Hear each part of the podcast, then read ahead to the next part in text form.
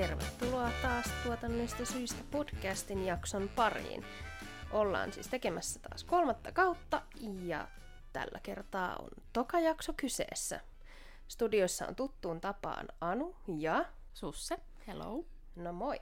Meillä on tänään vieraana Fullsteamin projektipäällikkö Iina Maula. Tervetuloa. Kiitos kovasti, hauska olla täällä. Jee. Tähän alkuun, jos voit kertoa vähän itsestäsi, eli kuka olet, mistä tulet ja mitä teet. Eli tosiaan mun nimi on Iina ja tuun ihan täältä Helsingistä. Ja työskentelen tosiaan Fullsteamilla projektipäällikkönä suurtapahtumien ja konserttien parissa. Eli suunnittelen ja, ja tota, operatiivisesti johdan tapahtumia ja, ja tota, sellaista mä teen. Joo, sellaista sä teet. Mm. No, mitä sä oot sit opiskellut ja missä?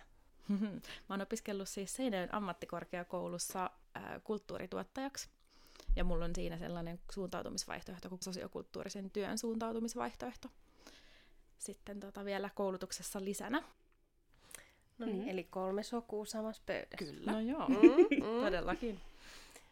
Sä mainitsit tuossa, että sä oot opiskellut Seamkissa. Millaista oli opiskella Seinäjoella? No mähän siis päädyin sinne tavallaan vähän vahingossa viettämään välivuotta ja sitten löysin sieltä elämäni tarkoituksen tai ainakin työ, työelämän tarkoituksen kulttuurituotannosta. Ja mä viihdyin siellä tosi hyvin. Siellä sai oppia paljon sellaisia uusia asioita, joita en ollut koskaan tajunnut, että voi oikeasti opiskella sen lisäksi, että voi olla festivaaleilla ja muualla töissä. Ja munhan piti alun perin lähteä nimenomaan opiskelemaan tätä sosiokulttuurisen työn suuntautumisvaihtoehtoa, ja mulla oli paljon taustaa siellä nimenomaan ryhmän ohjauksessa ja sen tyyppisissä asioissa, ja mä ajattelin, että se on se mun juttu. Mutta aika nopeasti sitten kävi ilmi ensimmäisen oman tapahtumatuotannon tekemisen kautta, että ehkä sittenkin nämä tapahtumat vois olla se mun asia, ja sitten musa on ollut aina sellainen sydämen juttu mulle, että semmoinen intahimo, niin, niin sitten aika luontevasti yhdistyi siellä Seinäjön ammattikorkeakoulun syleilyssä aika nopeasti. Meilläkin on siitä omakohtaista kokemusta. Kyllä, ja hyvällä muistelemme sitä Kyllä. aikaa. Millainen sun työhistoria sitten on? Mm, mun työhistoria on sellainen, että ensimmäiseen työharjoitteluun mä menin Seinäjoen elävän musiikin yhdistykselle, Selmu rylle, provinssiin Assariksi, ihan siis niin kuin harjoittelijaksi. Ja mähän menin sinne vähän puoliväkisin, koska äh, sen aikainen toiminnanjohtaja Pihlajamäen Harri kertoi, että se olisi varmaan hirveän hyvä tähän harjoitteluun, mutta me ei nyt tänä vuonna olla päätetty ottaa yhtään harjoittelijoita. Okay. Ja sehän oli mulle vähän niin kuin sellainen kutsu siihen, että tänne on varmaan pakko päästä. Joo. Ja niin mä sitten puoliväkisin puskin itseni sinne harjoitteluun alun perin ja sille tielle tavallaan jäin, että, että ensimmäisen kaksi kesää tein sitten niin kuin harjoitteluita koulun puolesta, ihan assarihommia Selmulle ja provinssille ja sitten hiljalleen jäin sinne tekemään rytmikorjaamon tuotantoa ja sitten mun rooli kasvoi sitten provinssissakin hiljalleen tuotannon, tuotannon puolella ja sitten ihan viimeisenä tein siellä sitten vastasin artistituotannosta kokonaisuudessaan. Sellainen oli Seinäjoen puolen matka ja sitten sieltä mä oon siirtynyt Fullsteamille suoraan sitten rauhan henkilökohtaiseksi assariksi. Joo. Sitä kautta sitten eteenpäin. No niin. Miten sä sitten päädyit sieltä, kun sä jo mainitsit tuossa, että suoraan Seinäjoelta tämän Helsingin syleilyyn, mutta miten sä päädyit tuohon nykyiseen työhön, että mikä oli sun tie sieltä niin kuin provinssin tuotannosta tuohon Fullsteamille? Tosiaan Rauha silloin haki sellaista, sellaista jo paremmin artistituotantoa ja tuotantoa ja ää, musamaailmaa ja tapahtumamaailmaa ää, ymmärtävää assaria itsellensä, ihan siis henkilökohtaista assaria oikeaksi kädeksensä. Ja sitten muutamien vuosien, vuosien saatossa siinä hiljalleen sit se alkoi muovautua se mun rooli aina sillain päivä päivältä vähän isommaksi.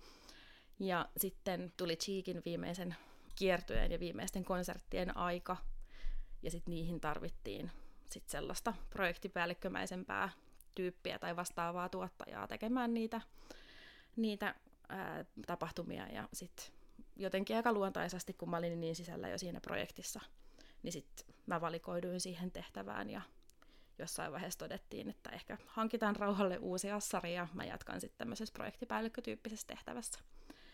Et mun ura on aina mennyt jotenkin vähän sillä mä en vieläkään tiedä, mikä musta tulee isona, Mm? Joo. vaan se on aina mennyt vähän sillä luontaisesti ja vähän sattumanvaraisesti. Mä oon vähän vahingossa päätynyt kouluun ja mä oon vähän vahingossa päätynyt provinssiin ja mm. sieltä mä oon vähän vahingossa sellaisen keskustelun kautta, kun Heidi Aho oli huolissaan, että Seinäjoelta sai sushia ainoastaan pakastealtaasta.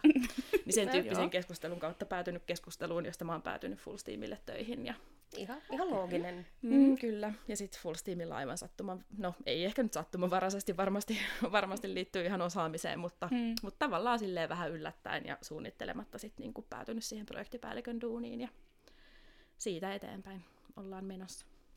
No, kerroppa sitten, millaista on työskennellä Suomen tai Suomessa järjestettävien isoimpien keikkojen ja tapahtumien parissa. No, se on mun mielestä aivan mahtavaa. En varmasti muuten sitä työkseni tekiskään. Mm. Ähm, se on haastavaa, tosi moninaista ja monipuolista. Ja sitten jotenkin palkinto siitä, kun, kun tapahtuman järjestää ja se oikeasti näkee sen kuukausien suunnittelutyön tuloksen rakentuvan sinne kentälle ja lopulta yleisö saapuu ja artisti nousee lavalle, niin se palkintohan on ihan mieletön. Et, et, tota, niin se on varmaan mun yksi isoimmista motivaattoreista, miksi mä, miksi mä niinku tykkään tehdä niitä suurtapahtumia, että, että se elämys, mikä niistä antaa muille, on siis niin suuri ja merkityksellinen. Joo. Voin allekirjoittaa ton kyllä. Mm. Mm. Tai se on aina jotenkin Niinpä. niin siisti se fiilis sitten. Jep. Ja varsinkin niin kun, kun katsoo silleen sivusta, että on ollut mukana tekee jotain sellaista niin kun tosi isoa tuotantoa, mihin on mennyt paljon tunteja, paljon niin kun, jotenkin sitä sellaista omaa Panosta. panosta ja niin kuin kaikkea mahdollista, mitä sulla on vaan antaa. Ja sit sä näet sen, niin kuin sen lopputuloksen, niin onhan se nyt aika silleen ymmärrettävää.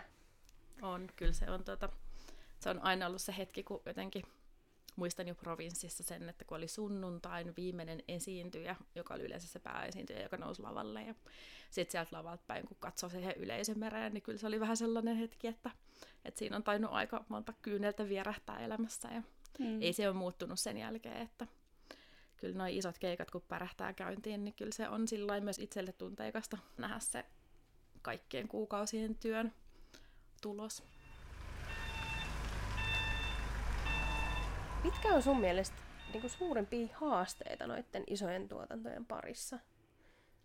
Semmoisia, no. mitä saattaisi olla, niin kuin vaikka ajatellaan isoja, oikeasti isoja stadiikkatuotantoja ja muita, niin mitkä niissä on niin kuin ne semmoiset mahdolliset kompastuskivet? No se haaste on varmaan se, että ää, jokaisessa keikassa tuntuu olevan se kompastuskivi aina jossain kohtaa matkalla, mm. mutta sä et ikinä ennakkoon tiedä välttämättä, että missä kohtaa se on.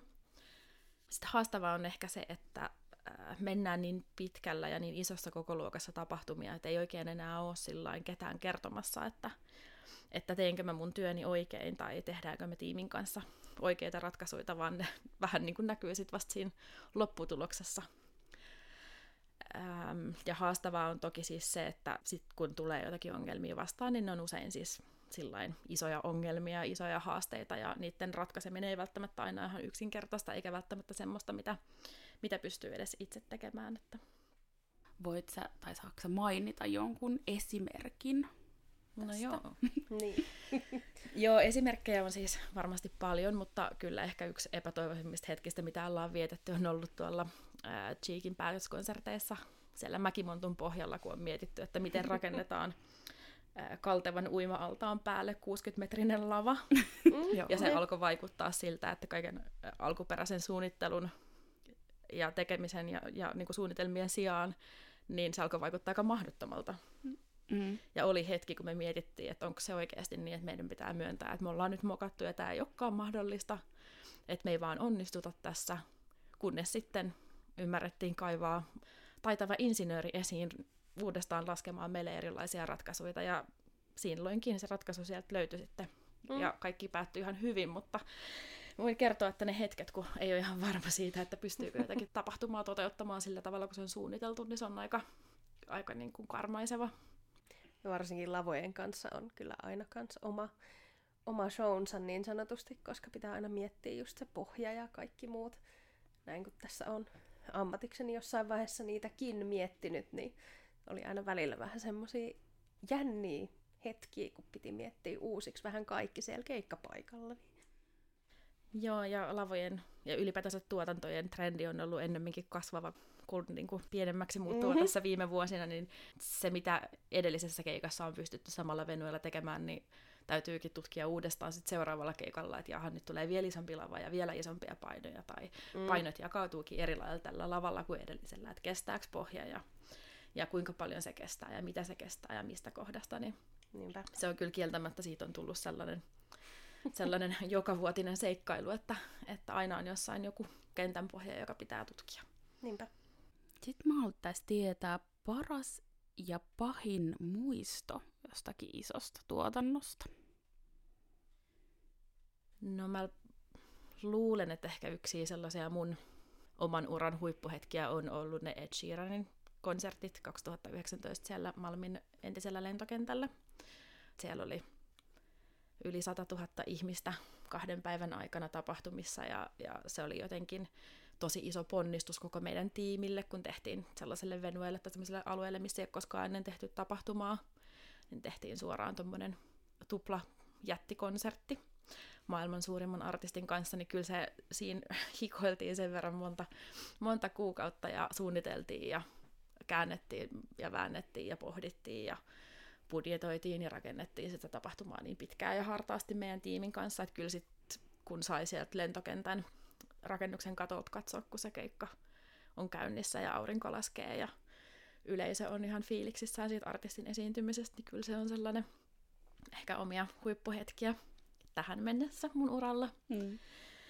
Ja mä en ehkä ihan sitä pahin muistoa välttämättä ole ihan varma, että mikä se on, mutta kyllä ehkä tämä hetki sitten mainitsemani niin kuin Mäkimontun pohjan pohjimmainen hetki, kun mietittiin, että pystyykö sitä meidän suunnitelmaa sittenkään rakentamaan niin kuin se oli laskettu ja suunniteltu ja tehty, niin kyllä, kyllä niin kuin sen tyyppiset hetket on niitä kaikista vaikeimpia.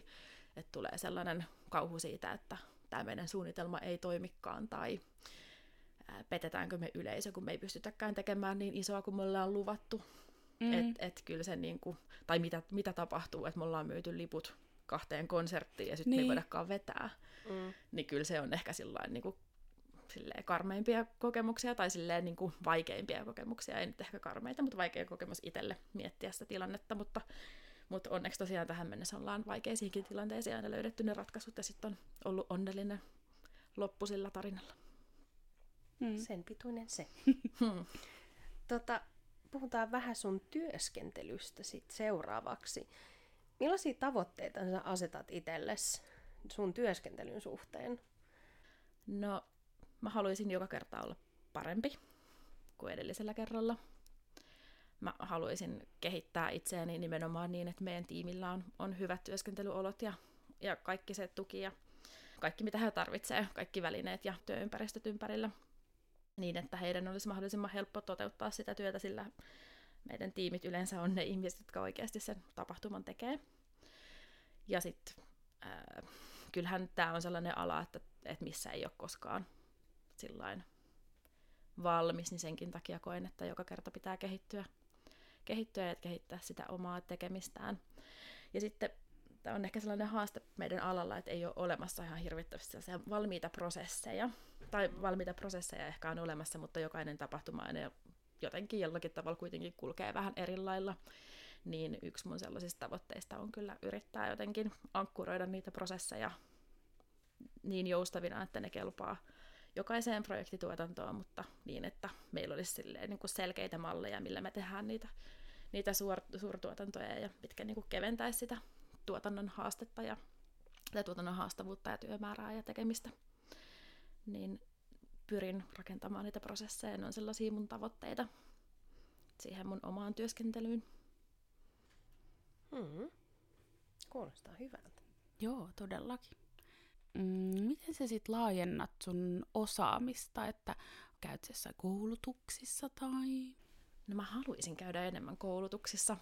Tota, ehkä tämän perheelämän ja hektisen työelämän keskellä, niin ihan sellaiselle puhtaalle kouluttautumiselle jää vähän liian vähän aikaa.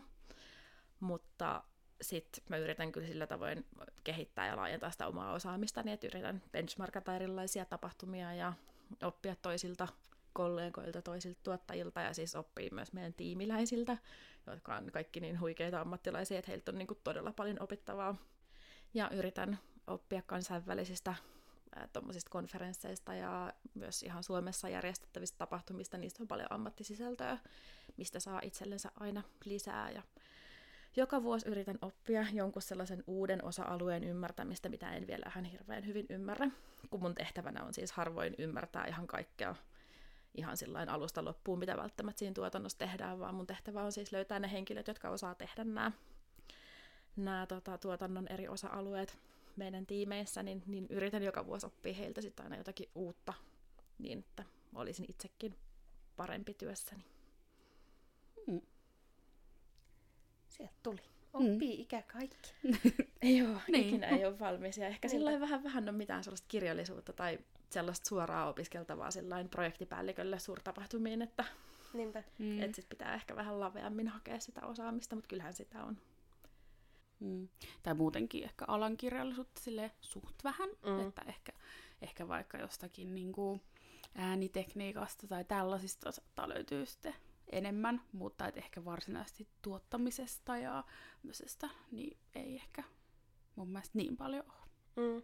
Se on totta, ja sitten ehkä mun työn kuva tai se, mitä kaikkea pitää ainakin sillä palasen verran ymmärtää asioista, kun se lähtee sieltä jostain niin kuin tapahtumaturvallisuudesta ja niin kuin anniskeluravintoloiden toiminnan ymmärtämisestä lähtien, ja sitten on aluesuunnittelua ja artisti, artisti, niin kuin, artistiin liittyviä asioita, niin kuin vaikka tekniikka mm. ja kaikki mm. hospitality-jutut ja kaikki muut, ja pitää, on niin kuin kaikkea niin kuin, siis vessoista kontteihin ja mm. siihen, miten vettä vedetään jostakin paikasta A paikkaa Ö ja mm. miten netti saadaan tuotua esimerkiksi jonnekin vanhalle lentokentälle. Mm.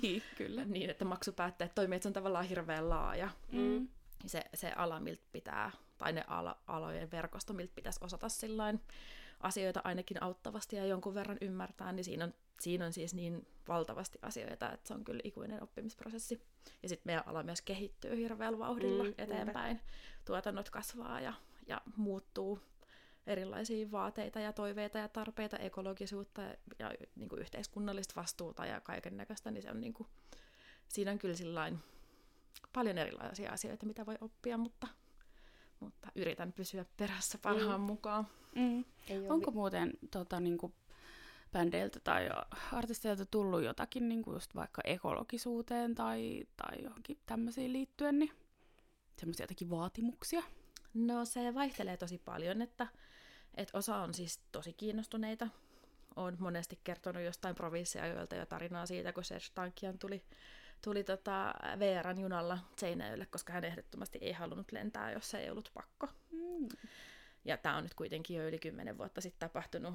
Mm. Ja sitten osa artisteista ei ehkä vielä tänä päivänäkään ole heränneet sit niin, kuin niin paljon siihen, siihen ekologisuuden tai muun vastuullisuuden merkitykseen niin kuin heidän omassa roolissaan, mutta, mutta kyllä mä koen, että artistit päivä päivältä enemmän niin huomioi asioita. Olkoon ne sitten sellaisia asioita, että halutaan ää, uusiutuvasta raaka-aineesta tehtyä biodieseliä generaattoriin, niin sekin on jo askel, askel kohti niin kuin sitä oikeampaa suuntaa. Ja sitten on tietysti Coldplayn kaltaisia artisteja, jotka tekee ihan tosi isolla kädellä sitä sellaista uudisraivaajatyötä siihen, tai pioneerityötä siihen, että olisi, olisi tota kestävämpi ala meillä kaikilla. Mm, mm. Niinpä, se on kyllä hienoa. Tuli tuossa äsken mieleen, että pitäisi olla semmoinen tapahtuma-alan oma Wikipedia, että sit voisit sieltä käydä etsiä aina tietoa. Se olisi ihanaa. Mm. Niin, mieti kuin kätevää. Ja niin kuin pelkästään tapahtuma-alalle, ei mitään sellaista niin kuin yleispätevää Wikipedia-tietoa, niin. vaan niin kuin... Joku Events-wiki. Niin. Alan pitää sellaista sitten, sitten kaikki voi vaan lisäillä sinne. Jep. Niin, koska erilaisia wiki, Wikipedioita on, koska kerran mä halusin etsiä, että miten mä voin tota vaihtaa pyörän sisäkumin. Mm. Ja sitten oli sellainen pyöräviki. Oli, sillä oli oma. Mm. Niin, niin kyllä taas, taas musta ihan mahdollinen. Niin, sit sinne voisi listaa vaikka jengiä, että hei, tässä on hyviä teknikoita ja niin. näillä on kokemus tästä ja miten, niin. miten luoda ekologinen tapahtuma. Tiedätkö, kaikki tällaisia niin kuin, mm. sinnehän voi myös lisää sit vaikka jengin oppareita ja muuta, koska niissä on kuitenkin aika paljon tietoa kaikesta mahdollisesta ja mm. Koska alan kirjallisuutta ei tosiaan oikeasti kauheasti ole. Mm. No ehkä, no nyt on alkanut tulee, mitä mä oon vähän katsellut, niin englannin kielellä aika paljon kaikkea, mutta suomenkielinen kirjallisuus on aika vähäistä edelleen. Joo, se on kyllä melko olematonta, mutta mä tiedän siis, että sit kun te kyllästytte podcastien tekemiseen tai ehkä siihen rinnalle, niin teidän seuraava työsarka on siis selkeästi tässä. Että Mm. Niin. on suomenkielistä kirjallisuutta ja tätä informaation kokoamista. Mm. Niin. Mm. Kyllä. Tai Noniin. ehkä jollekin muulle siellä joku Niin. vinkki. No millaisia vinkkejä sä antaisit tulevaisuuden projektipäälliköille? Onko jotain, mitä sä oot huomannut, että toimii esimerkiksi vaikka työskentelytapojen suhteen? Mm, no mä ajattelen, että ehkä mun oma vahvuus projektipäällikkönä on se, että mä oon mun uran aikana tehnyt varsinkin siellä alkupäässä siis tosi sekalaisesti kaikkea erilaista. Et mä oon ollut, me joskus käytiin sitä läpi, että mä oon ollut järjestyksenvalvojana, mä oon ollut anniskelussa, mä oon ollut ruokaravintolassa, tapahtumassa, mä oon ollut merkkarimyyjänä, mä oon ollut järjestyksenvalvojana niin- ja sitten sit tietysti kaikki niin tuotannon erilaiset työt cateringista äh, apukäden kautta stakemanageriksi, niin, niin siis se, että on tehnyt paljon kaiken näköistä, niin auttaa jotenkin ymmärtämään sitä kokonaisuutta. Niin ehkä sillä jos haluaa johtaa kokonaisuuksia, niin mä ajattelen, että siitä on tosi paljon hyötyä, jos on myös ollut näppylöhanskat kädessä siellä niin kuin sillain ihan oikeasti tekemässä, Joo. tekemässä niitä erilaisia duuneja. Ja sitten siinä on tavallaan tulee sellainen käsitys siitä, että miten, miten ne kaikki pienet palaset siinä tapahtuman niin kuin osaset nivoutuu sit yhteen semmoiksi isoksi kokonaisuudeksi. Sitä lämpimästi suosittelen kyllä, kyllä tekemään.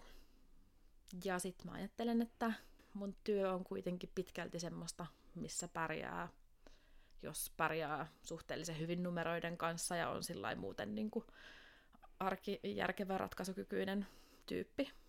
Et vaikka mä teenkin tosi isoja tapahtumia ja tosi isoja keikkoja, niin sit loppupeleissä kyse on siitä, että on ratkaisukykyinen ihminen ja sellainen, että pysyy sellaisessa, siis tapahtuma on aina sellainen iso kaos, jossa on tosi paljon erilaisia piuheja, jotka pitää kaikki pystyä pitää samaan aikaa käsissä. Niin mä ajattelen, että ehkä sellainen kaauksen hallintakyky tai sellainen is- niin kuin kokonaisuuksien hallintakyky on, on niin kuin ni- niitä mun ominaisuuksia, jotka auttaa mua mun työssä. Et ei se sen kummallisempaa oo, jos sinne havittelee. Ja sitten vaan siis rohkeasti omia unelmia kohti. Ei mulla sen parempia neuvoja ole. Mm. Luovia ratkaisuja. Niin. niin.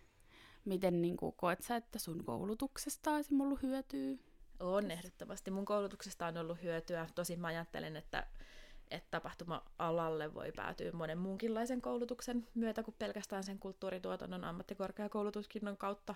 Totta kai se valmentaa siis suoraan sit siihen tuotannon alaan, mutta, mutta koulutus on kuitenkin aina vaan tietty pieni pintaraapasu siitä tulevaisuudesta ja tulevaisuuden työstä, niin mä ajattelen, että yhtä lailla tietynlaiset kaupan alan koulutukset voisi esimerkiksi ihan hyvin olla, olla sellaisia mun alalle soveltuvia ja itse asiassa asioita, joissa munkin varmasti pitäisi kouluttautua vielä enemmän.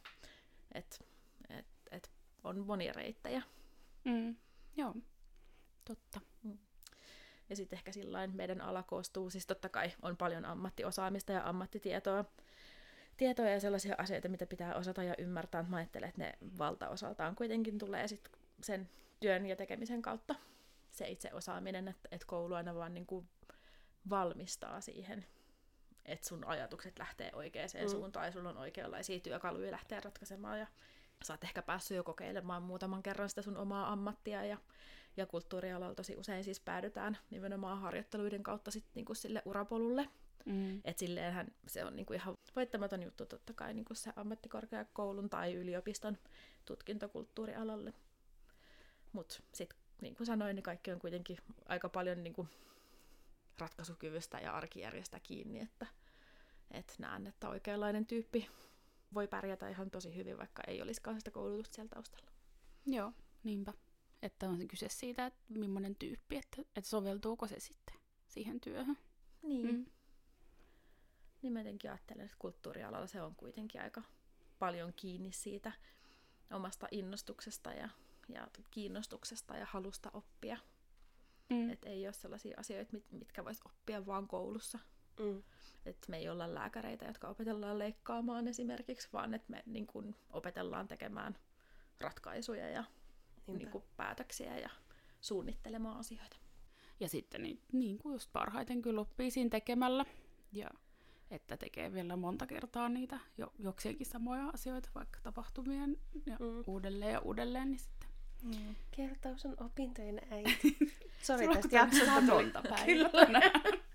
Kiva. Tästä tuli nyt tämmönen teemajakso. Anun sanonnat. Kyllä. Niin, jos ajattelee, että meilläkin kolmella on siis sama koulutus taustalla, ja Mm. me ollaan kuitenkin silleen jonkun verran erilaisissa töissä, että, että Mm. siitä koulutuksen kauttakin voi päästä tai päätyä aika monenlaiseen paikkaan sitten kuitenkin, että, Mm. Että meidänkin kaikkien uraa on määrittänyt tosi paljon se, että mitä me ollaan sitten päädytty tekemään. Niinpä. Niin, ja just Kai- ha- harjoittelujen kautta ja Niin. sitten, Mm. sitten sieltä. Ja kaikki taitaa olla enemmän ja vähemmän musan kanssa tekemisissä, niin Mm. No se. Mm. et se oli ehkä niin kuin, mitä mulle jäi itsellä CMKista, niin se oli just se, että no mä päädyin sinne myös vahingossa, turhaan mä sitä kiellän. Eihän mä sinne niin kuin, mulla oli välivuosi meneillään ja sitten tuli, että hei, täällä on tämmöinen kulttuurialan tutkinto. No, minäpä käyn kokeilemassa. Ja oho, Mm. Joo, mulla on täysin sama tarina. Mä taisin päättää, että mä oikeasti haluan sinne kouluun siinä vaiheessa, kun, kun silloinen tota, niin, koulutusohjelman päällikkö niin haastoi vähän mun ajatusta siitä, että kun mä oon tulossa Helsingistä, että ootko sä ihan vakavissaan siis hakemassa tänne kouluun. Ja sitten ehkä se oli niin se hetki, kun mä oikeasti päätin vakaasti niin olla hakemassa sinne Seamkkiin, että, Mm. että mä oon kanssa samalla lailla kesken välivuotta ruvennut pläräämään opinto-opasta, että niin mitä sitä voisikaan tehdä, että ei Mm. tää, tota niin, niin mun piti mennä siis viestintää alun perin lukemaan, että ei se olekaan ehkä mun juttu, että et, et en mä, en mä sitten ehkä kuitenkaan halukkaan tehdä sitä, mm. Että mitäs mä voisin tehdä. mulla oli itse asiassa juurikin sama viestintä oli mielessä, mutta mitäs, kuinka kävikään? Kyllä, No niin. ja mulla ainakin tuli silloin vähän yllätyksenä, että, että niin kuin sosiokulttuurista työtä ja tapahtuma-alaa voi opiskella. Mm. Jep. Et mä olin kyllä ollut festareilla töissä mun ystävän kautta sitä ennen jo aiemminkin, ja musa oli sillä lailla lähellä mut sydäntä, mutta se, että sitten pystyi oikeasti opiskelemaan, niin se tuli jotenkin vähän yllätyksenä ja puskista. Ja silleen siinä sitten kävi, että sitten musta tuli tapahtumatuottaja ja sitten musta tuli lopulta, no minä, projektipäällikkö suurtapahtumiin ihan vahingossa. Mm. Niin käy joskus. Niin, niinpä. Joo. Tota, me olemme tulleet kysymyksien loppupäähän ja se tarkoittaa sitä, että on vuorossa top kolme. Ja kysymme top kolme kuumat vinkit tulevaisuuden isoja keikkoja ajatellen.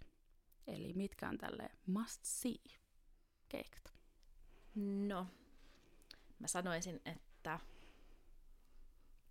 nämä ei ole missään top-järjestyksessä ehkä, mutta mä ajattelisin, että ensi kesän, siis kuuma tapahtumakesä Olympiastadionilla on yleisesti täysin must see, ja mun, oma keikka, se, tai mun omat keikat siellä on, joita mä liidaan, niin on sitten Ed Sheeranin tuplakonsertti elokuussa, ja me tullaan sinne semmoisella aivan huikealla keskilavalla, Mm. joka on jotain ihan erilaista kuin mitä siellä yleensä on nähty tai tehty, niin se on ehdottomasti must see juttu. Sitten mä ajattelen, että aiemmin mainitsemani Coldplay maailmankiertoja olisi ehdottomasti niin kuin must see juttu. Äh, ihan jo pelkästään, no tietysti sen takia, että Coldplay on varmasti aivan mieletön artisti noin ylipäätänsä, mutta, mutta myöskin kaikki nämä vastuullisuuden ja ekologisuuden aspektit kiinnostaa tosi paljon ja, ja on kyllä sellainen niin kuin jokaisen tuottajan paikka nähdä, että, että miten siellä aallonharjalla näitä asioita ratkotaan. Ja kolmosena kyllä mä uskon tosi vahvasti ensi kesän festarikesään. Mä en nyt sano yhtään erillistä tapahtumaa tähän, mutta mä uskon, että nämä fe- kaikki festarit, jotka on nyt kaksi vuotta ollut lähtökuopissa tekemässä, tekemässä tuotantoja, niin, niin mä uskon, että kahden vuoden aikana on, on festareille mietitty niin mielettömiä juttuja ja toteutuksia ja kumppanuksia ja, ja tota, taidepläjäyksiä, että ne pitää ehdottomasti päästä näkemään sitten kesällä 22. Ihanaa, hyvä top kolme. Niinpä. Mä aloin jo oikein miettiä itseäni niillä kesän festareilla ja kaikilla keikoilla. Mähän Joo. on käynyt jo vähän shoppailemaan festarilippuja. No niin, Koska why not? Niin, kyllä. käykää shoppailemassa festarilippuja ja kaikkia keikkalippuja. Niinpä. Mm. Todellakin. Hei, kiitos Iina, että olit meille vieraana. Kiitos, että sain tulla. Jee. Yeah. Ja, ja, ja nyt mä muistan, nyt viimeksi mä muistanut, niin nyt mä muistan, että käykää seuraavassa meitä Instagramissa ja Facebookissa. Sieltä löytyy tuotannollisista syistä. Ja sitten, mitä sitten Anu sanoo? Ja sitten meille voi laittaa myös sähköpostia osoitteeseen tuotannollisista syistä at gmail.com. Yes, ja nyt sanomme kuulemisiin. Kuulemisiin. Moikka!